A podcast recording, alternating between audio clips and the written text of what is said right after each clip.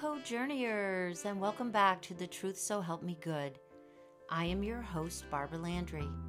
Together we explore some of the deeper questions about this journey we call life, with inspiration from my upcoming memoir, The Truth So Help Me Good. Welcome to episode three.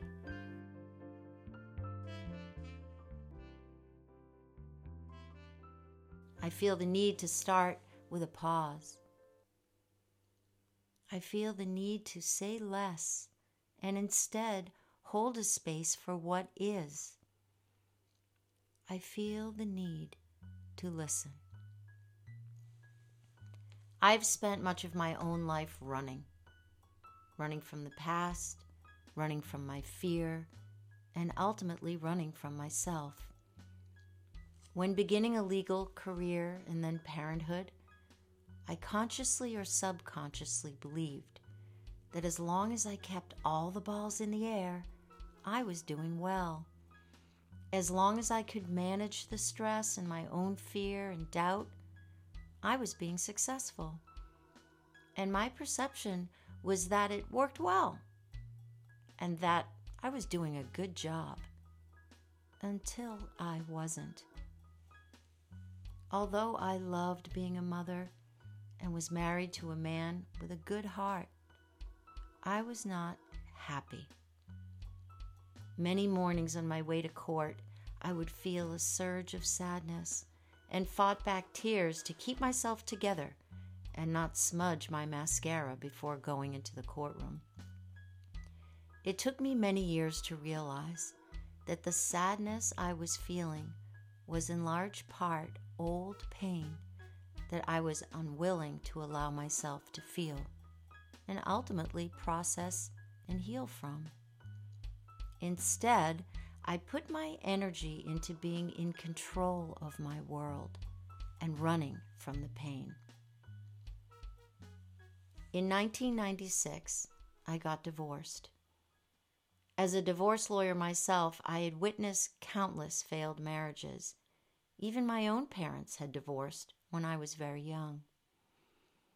Although it broke my heart, and it did break my heart, it felt like it was the right thing to do. As a type A personality, it seemed like a necessary step forward to improve my life. "You need yoga," one of my clients told me. It resonated with me, for my world began to become more and more uncertain. I had a sense that I needed some kind of a spiritual base, something that would tether me to the shifting sands that were beneath my feet. And so I reached out to a local yogi by the name of Stephanie Rutt in the fall of nineteen ninety-six to see if I could register for a class, but I was unable to make the schedule work. Just a few months later, in January of nineteen ninety-seven, I received a cosmic whack, a spiritual two by four, right across the head. I was diagnosed with breast cancer. I was thirty-nine. What? This wasn't part of my plan. Another thing for me to try and control and manage. I met with doctors dressed in my lawyer suit, asked questions like I was in a deposition, and made a plan like I was preparing an opening statement to a jury. My type A approach to life would not go down without a fight. It was also time to call Stephanie again and see about starting some yoga. This time the schedule worked.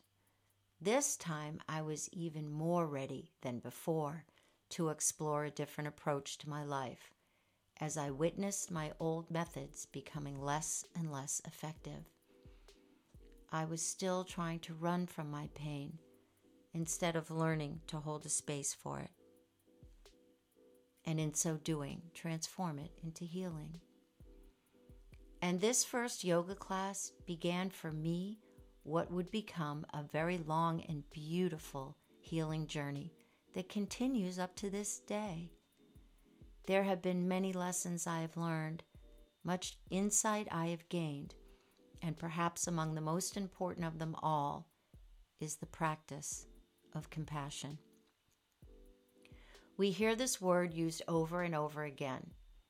We understand that there is a desperate need for compassion and empathy, especially in today's world. But what is it? And how do we get it? There is a wonderful Buddhist teacher by the name of Thich Nhat Hanh. He became a monk at the age of sixteen in Vietnam. He spoke out against the war and became friends with Martin Luther King Junior, who nominated him for a Nobel Peace Prize. He taught about mindfulness, suffering, and compassion, and wrote over a hundred books. Mindfulness is defined here as our capacity to know what is going on in the present moment and to be fully here in each moment. It is in the present moment that we come home to ourselves and our experience of stability, peace, and freedom. The Satchitananda we talked about in episode one. If our mindfulness is not there, then nothing will be there. We will not be aware of the fresh air, the stars, the moon, the people, the animals, the trees, and so on. Thich Nhat Hanh also paints this beautiful picture of interbeing. That is, we look deeply at a tree. It is not only a tree, but it is a cloud. It is sunshine. It is earth.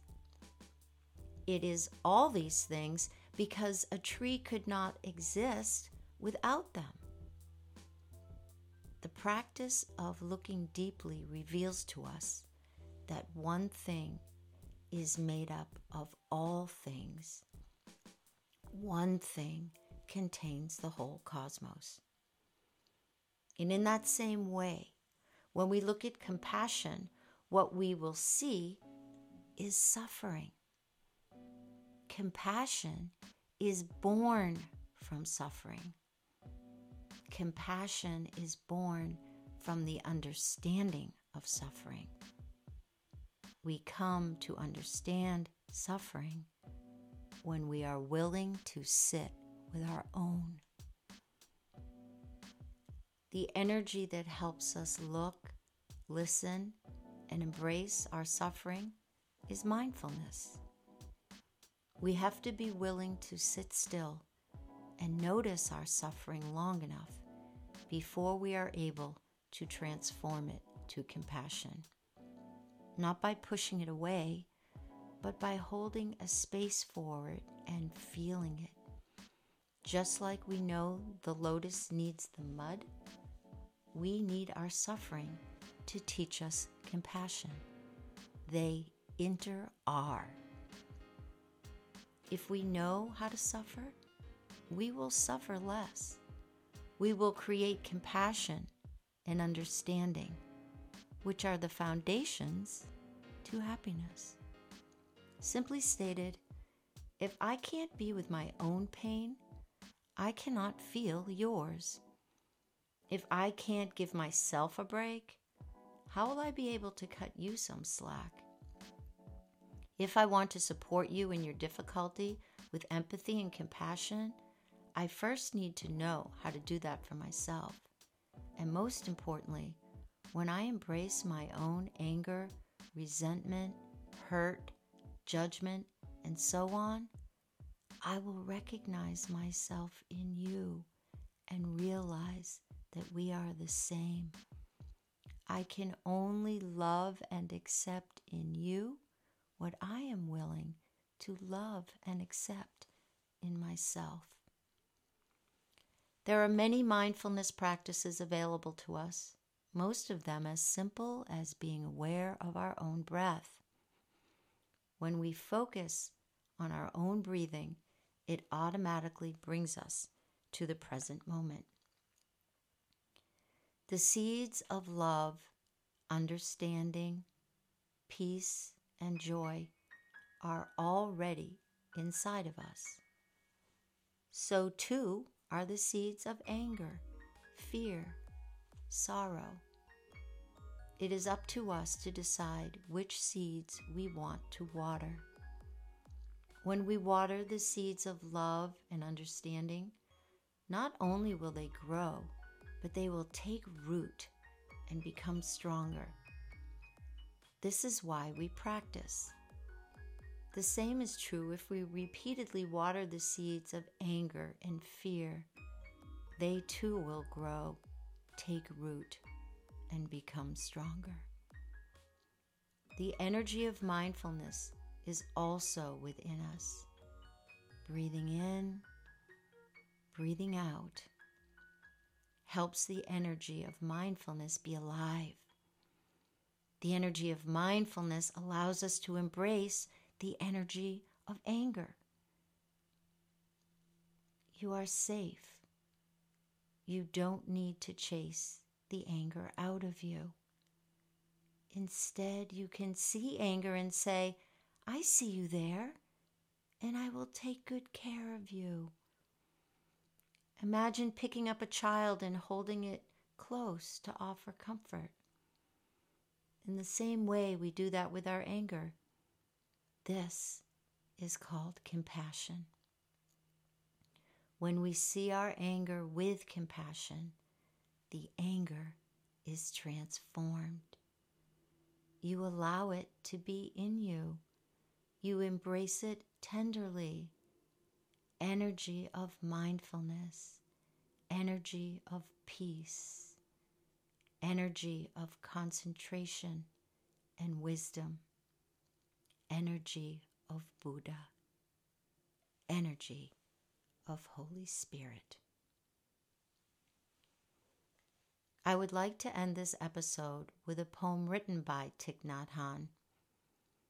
This was written after a long meditation, and stands for the idea that when we can see each other through the eyes of compassion, we are able to recognize ourselves in one another.